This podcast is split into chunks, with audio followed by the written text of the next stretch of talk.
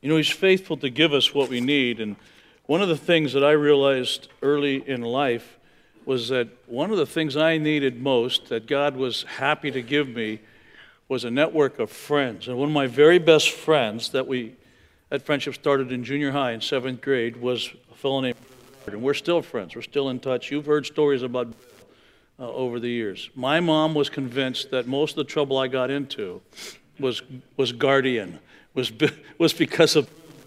It's from Bill that I received my appreciation for that brilliant form of humor called punning. Brilliant form of humor called brilliant called punning. Uh, in fact, it, he got it from his dad. You know, his dad would pun with him and then pun with me. He was one of those kinds of friends that, well, wherever you were with him, everybody was laughing, everybody was happy, everybody was smiling. And we've maintained that friendship over the years. A few years ago, I was up in Portland and driving past where I knew Bill lived. And I thought to myself, I ought to stop and see Bill living on a sailboat in a harbor, uh, down on his luck, not really doing so well. And I realized that in my heart were these conflicting thoughts. That's my friend, and I ought to stop and see him. But there was this other thought he's probably going to be drunk. He's always drunk now. And when he's drunk and he sees me, he tries to assure me that he's okay by reciting Bible verses to me always with alcohol on his breath and with slurred words. I said, I'm, I'm just not up for it. I'm supposed to be on vacation. I don't need to go and work today. And the, the tough part was that in high school, was up until his senior year, halfway through it. He was one of those guys that verbalized how foolish it was for high school students to drink. Why, do every, why does everybody need that? I'm not going to do that. That's stupid. Stupid to go lose control of yourself and consume alcohol and try to act big. And one day at a party, I introduced him to his first beer. Come on, it's fun. And he drank that beer and he drank another beer and another beer. And the next thing you know, Bill was intoxicated. And little did I know that on that day, I was going to be responsible for flicking a switch in from which there was no return. There was no off switch for Bill. That's when we realized that he had that seed in him that launched him into a life of alcoholism from which he was going to find it very difficult to recover if he could ever recover. He could maybe tame that monster, but he wasn't going to be able to kill that monster. So imagine my conflict when I'm driving down I 5 and I'm going near to where I know Bill is, and I know that he's hurting. I know that he's lonely. I know that he's been rejected by his family because his alcoholism wore them out years ago. He has a daughter he's never been allowed to meet. She's an adult now, teacher in Phoenix. All of his siblings and his parents got to meet her and have relationship with her. They won't let him know where she is. He mourns over not being connected with them all these things, and his best friend in the whole world, which he'll tell you I am, didn't want to stop and see him. So I hit the cruise control and turned up the radio and headed for California, right across the Columbia River, within miles of where he was, heading down to Portland and south. You know, on the day that Jesus was crucified, you know the story, he hung on the cross. There was a conversation between Jesus and the other two, the two thieves that were hanging alongside of him. Initially, one gospel tells us that both of those thieves were initially mocking Jesus. Another gospel adds to the story and said, but one of them apparently stopped mocking and rebuked the one, the other thief, and said, wait a minute, don't you understand? We're hanging here because we're guilty. This man hasn't done anything wrong. And that's the thief that stopped mocking and turned to Jesus instead and said, Look, when you, when you enter your kingdom, Can you imagine the irony of that? They're both hanging virtually naked on a cross, talking about this kingdom that you're going to enter. They didn't look like there was going to be any kingdom. But when you enter your kingdom, is there room for me? Remember me. You remember that story? That's the one to whom Jesus said, Ah, gone from mocking to hoping on this day, you'll be with me in that kingdom. You'll be with me in paradise. And we look at that and we all recognize what that is that's mercy. We recognize that's mercy, but we don't always recognize or remember what mercy actually is. What is measurable mercy? What does mercy look like? What are some of the components of mercy that we need to remember and need to forget, especially when we're being tempted to drive past the person who needs us? What they need from me, like Bill did on that day, was mercy, not judgment. But I'm not stopping, man, because I don't want to work that hard. I don't want to smell his breath. I don't want to walk onto his rickety old boat. I don't want to hear him recite Bible verses to me in a drunken stupor, slurring all of his words. I love him and I wish I could have my friend back, but I don't. So, no mercy for you today, Bill. I'm sorry, friend of 20 or 30, whatever it was, years then. What is mercy? I know this, that wasn't it. That was non mercy. It wasn't what Jesus offered from Golgotha. What does mercy really look like? And what can we remember about it today? And I want to bring up reminder in three different ways, from three different angles, to reassess mercy in our lives, to reattach ourselves to the commitment to mercy, to be able to know that we can recognize it and give it what it looks like, what it feels like, what it's associated with. And here's the first reminder about mercy it's good to remember, especially in this political season, but not only, just so we have so many great examples of this point every day, that mercy is stifled by arrogance. You cannot have mercy and arrogance at the same time. Mercy goes with humility, tenderness, at least the expression of it. Mercy is stifled by arrogance. Arrogance is kryptonite to mercy. Listen to Luke 18, the parable of the Pharisee and the tax collector. Two men go down to the temple to pray. They're alongside each other. This is, this is a parable. It's a story that Jesus is telling to make a point. Now, his audience is Jewish. And so, in the Jewish mind, they recognize within a few seconds, a few words, who the good guy is in the story and who the bad guy is in the story. And the good guy in the story to the audience that Jesus is speaking to is a Pharisee. They have the nicest uniforms, they have all the social standing and all the power. They're the religious elite. They know all the laws. They can, they can recite to you not only the scripture, but the address. You know, they're those, they're those people who you saw in Bible school, if you went to Bible school, who thought there was something that's connected between faithful Christianity and being able to recite the verse and tell you the address. That's 27 9. Uh, you know those guys? That's a Pharisee. They're good guys. And then the bad guy is a tax collector who oppresses people and becomes wealthy from the oppression. So that's what we're setting up here. Mercy is stifled by arrogance, it's fed by humility. Two men went up to the temple to pray, one a Pharisee and the other a tax collector. Again, his audience knows who the good guy is and who the bad guy is. The Pharisee stood by himself and prayed, God, I thank you that I'm not like other people. I'm a winner. I'm an achiever. I'm an accomplisher. You know that. I know that. Everybody knows that. Thank you that I'm not like other people robbers and evildoers and adulterers and losers. Or even like, he praises, even like that tax collector standing over there pretending to pray. God, I thank you. I fast twice a week. I give a tenth of all I get, and so on and so forth. Notice how wonderful I am, God. You're lucky to have me on your team. But in strong contrast here, Jesus says in this story, the tax collector stood at a distance. Already you see humility. He would not even look up to heaven. Because in his mind is this idea of, I'm just lucky to be able to come into the presence of God and pray. I'm not going to look him in the eye. I'm not going to look up to heaven. I don't deserve to do that.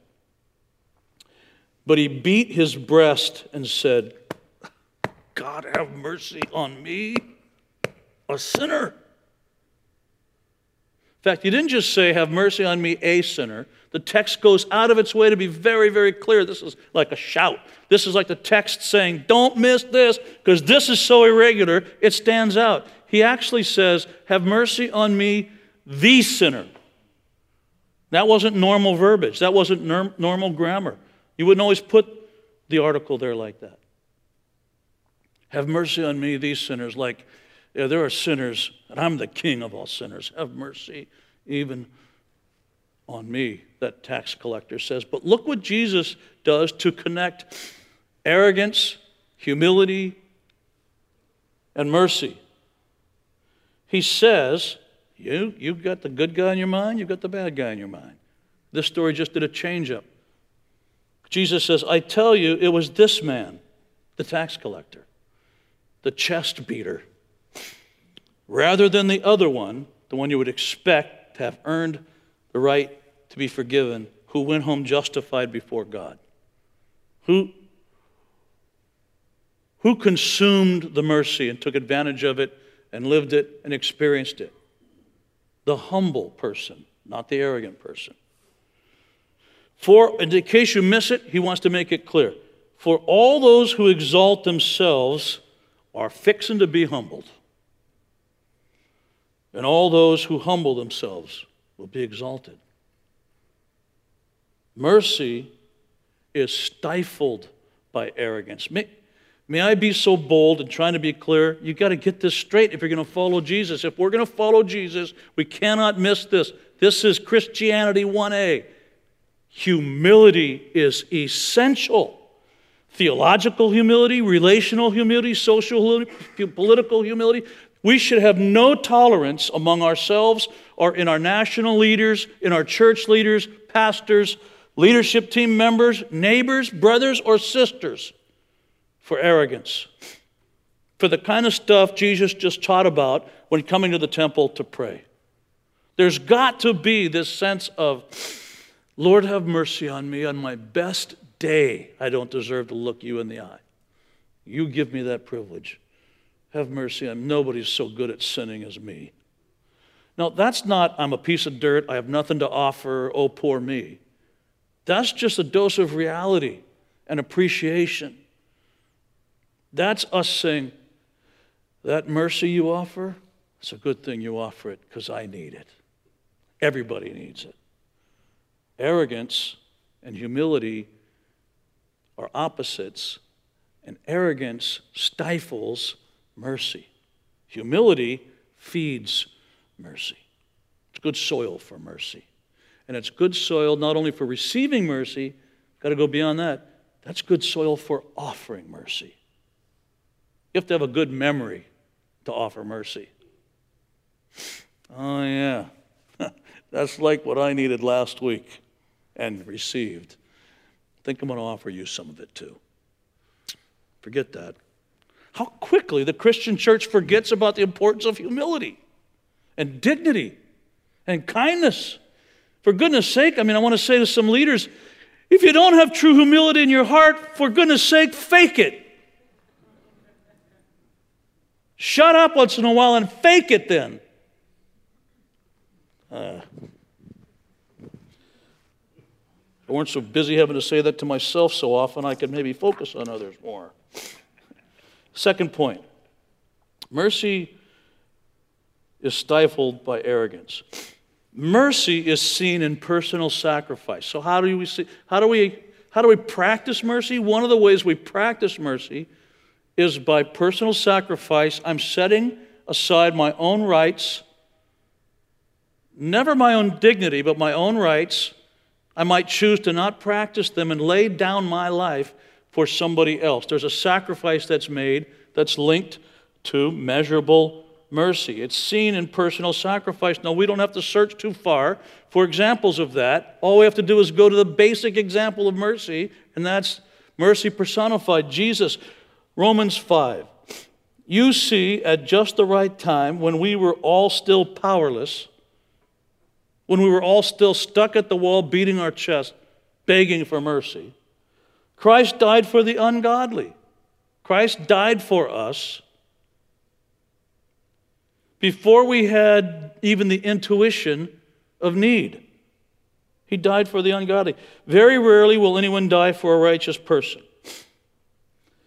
Though for a good person, someone might possibly dare to die. But in strong contrast to that, God demonstrates the severity of his own love for us in this that while we were still rotten, while we were still sinners, the text said, Christ died for us. That's sacrifice. That's mercy. I mean, that, if that's, he lays down his life and says, Here, the ultimate mercy. It's shown in a personal sacrifice. You mean that much to me. You understanding the grace that's offered means that much to me. Even bef- while you're sneering at me still, I step back, I set aside my life, I lay down my life, I experience all sorts of pain because the love is speaking more powerfully, more loudly than the pain. You know you would step in front of a train or take a bullet for your grandchild or your child. Why? There's no such thing as a love like that except for your child or your grandchild or whatever it might be. You've got so much love. Your heart's going to explode. You love them so much. It wouldn't even take a, another half a thought to give your life for them. And the text reminds us that the love we have for our children, our spouses, our parents, our grandchildren is almost like hatred when compared to the love God has for us mercy. It's linked with personal sacrifice, it's linked with the ability to take the position of that woolly bugger and tie the cord around your own wrists and ankles. Get up on the altar and give yourself away. That is Christianity. That is biblical faith. That is following Jesus. Loving someone with whom you have severe disagreement because they're human and that's it. Whatever it is we've added to the list of what makes someone a biblical Christian, we should never take that off. Personal sacrifice. It's normal for followers of Jesus because it was normal for Jesus. Mercy. It's seen in personal sacrifice. And my third and final point mercy is linked with forgiveness. Duh. Yeah, well, but duh. Because we sing about mercy and then find it difficult to forgive, don't we? Don't we? Those scars are too deep to forgive. Oh, we think things like this, and we feel them. I certainly do, and I'm assuming that we're not that much unlike each other to act in forgiveness almost is to feels like is to, to dismiss the scar that was caused in me to minimize the sin against me if i forgive. You, do you guys not battle that? Some of us don't battle it and that's the problem. I've got a cousin joey greco.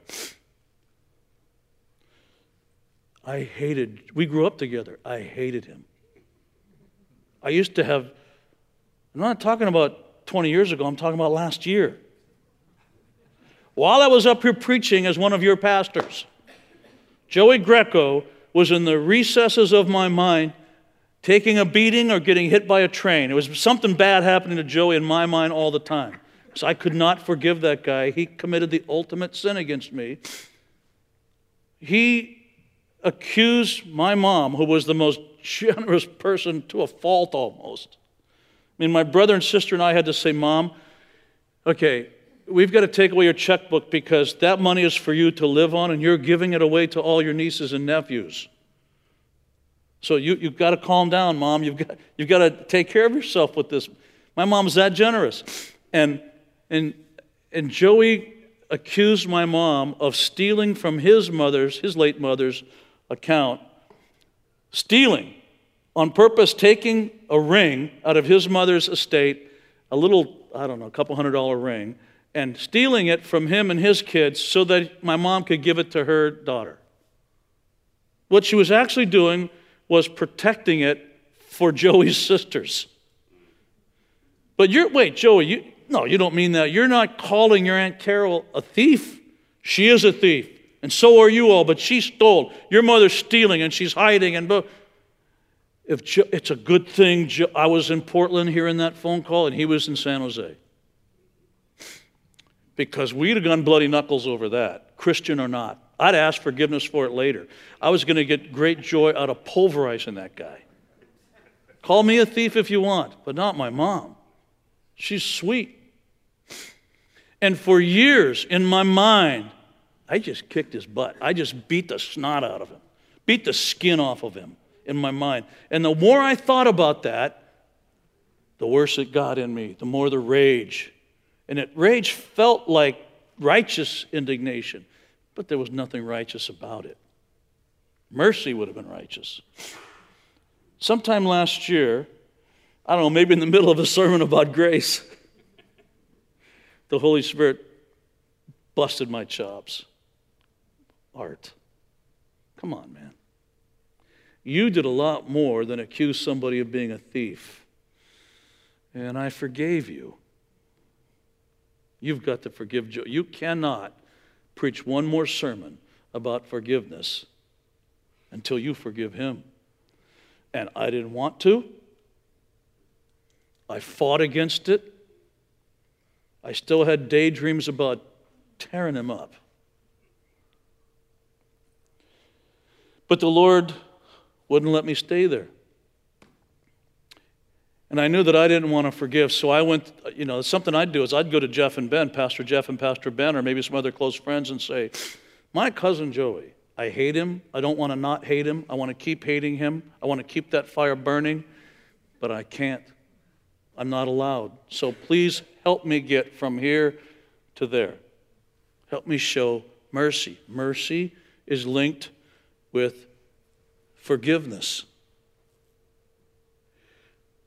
Peter came to Jesus and asked, Lord, how many times shall I forgive my brother or sister who sins against me, who offends me? And, and he, he was going to ask the follow up question and be very generous. Up to seven times, which is extraordinary. Peter was being hyperbolic. Up to seven, that's the rule. Jesus out parables, uh, out, uh, not parabolic, he was being hyperbolic. Jesus uh, out hyperbolizes him. Jesus answered, I tell you, not seven times. And Peter must have said, Whew, 77 times. In other words, every time. It's like Jesus is saying, when you, when I stop forgiving you, you can stop forgiving that person. Therefore, the kingdom of heaven is like a king who wanted to settle accounts with his servants. As he began the settlement, a man who owed him 10,000 bags of gold was brought to him. 10,000 bags of gold. More hyperbole, but you get the point. It's quite a debt. And since he was not able to pay, the master ordered that he and his wife and his children and all that he had be sold to repay the debt. So, he's going to be sold, his kids are going to be sold, his wife's going to be sold, and everything that he owns is going to be sold to pay back the debt. It probably wouldn't have even begun to cover the debt. Everybody's turned into slaves.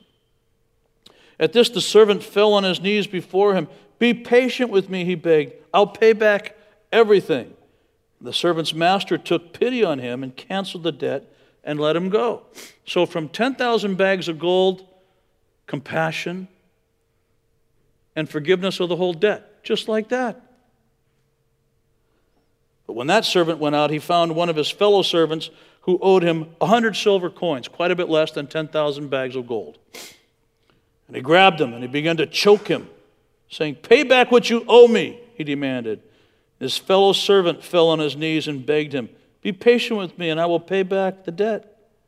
But he refused. Instead, he went off, had the man thrown into prison until he could pay back the debt. When the other servants saw what had happened, they were outraged and went and told their master everything that had happened. And then the master called the servant in. You wicked servant, he said. I canceled all that debt of yours because you begged me. Shouldn't you have had mercy on your fellow servant, just like I had on you? In anger, his master handed him over to the jailers to be tortured until he should pay back all he owed. This is how my heavenly Father will treat each of you unless you forgive your brother or your sister from your heart. Now remember, it's a parable. Just get the main point from the parable. Here's the main point from the parable. When you're forgiven as much as we've each been forgiven by God, it seems reasonable to practice forgiveness for those who have offended us. Because no matter how much we've been wounded, it doesn't really compare to the depth at which humanity has broken the heart of God and been forgiven for it. When you're forgiven, have a good memory. You forgive. That's what mercy does. Mercy is linked with forgiveness. Many of you saw the movie Unbroken or read the book about Louis Zamperini last year. It came out, I think, maybe the year before. And all of that terrible torture that he experienced at the hands of his captors.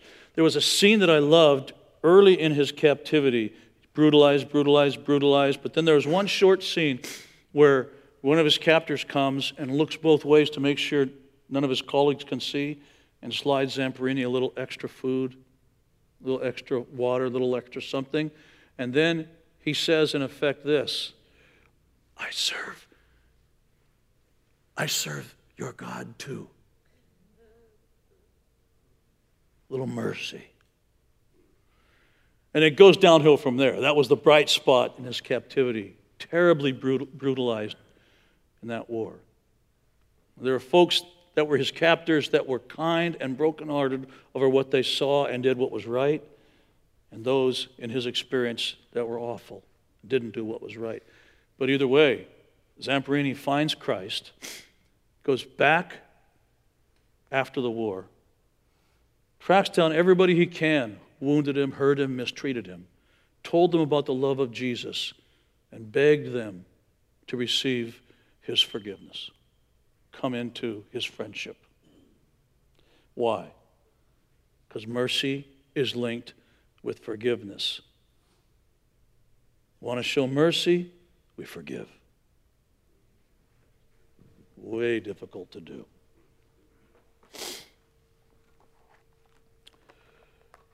So I had to act quickly before I lost my resolve. Down about North Portland, I got another one of those mean messages from God. He just nags me, man. He will not leave me alone. He's such a nag. It's like you're walking along and there's the Lord right at your shoulder from behind you. Hey, hey, and he turns just as quickly as you do. Hey, hey, come here. Hey, Greco. Leave me alone. No, it's not in my nature. And I had this powerful thought three syllables how dare you? How dare you leave your friend from seventh grade rolling around in the emotional vomit that his life has become? You turn around and you go smell his breath and listen to his slurred words and show up and remind him that he's human and he's precious to somebody and his friend hasn't forgotten him. Either that or never give another lecture about what friendship is. And before I could change my mind, because I knew I would, one more mile, I was gone, justifying. This was one of those days I got it right, and I turned around and I went back to see and he was drunk, and he wasn't that much fun to be with. Didn't smell particularly great. And he recited scripture verses to me, slurring all the words, the same verses he recited every time I called him. You know what both of us received on that day?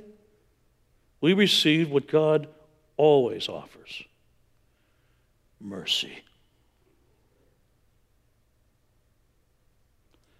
Mercy.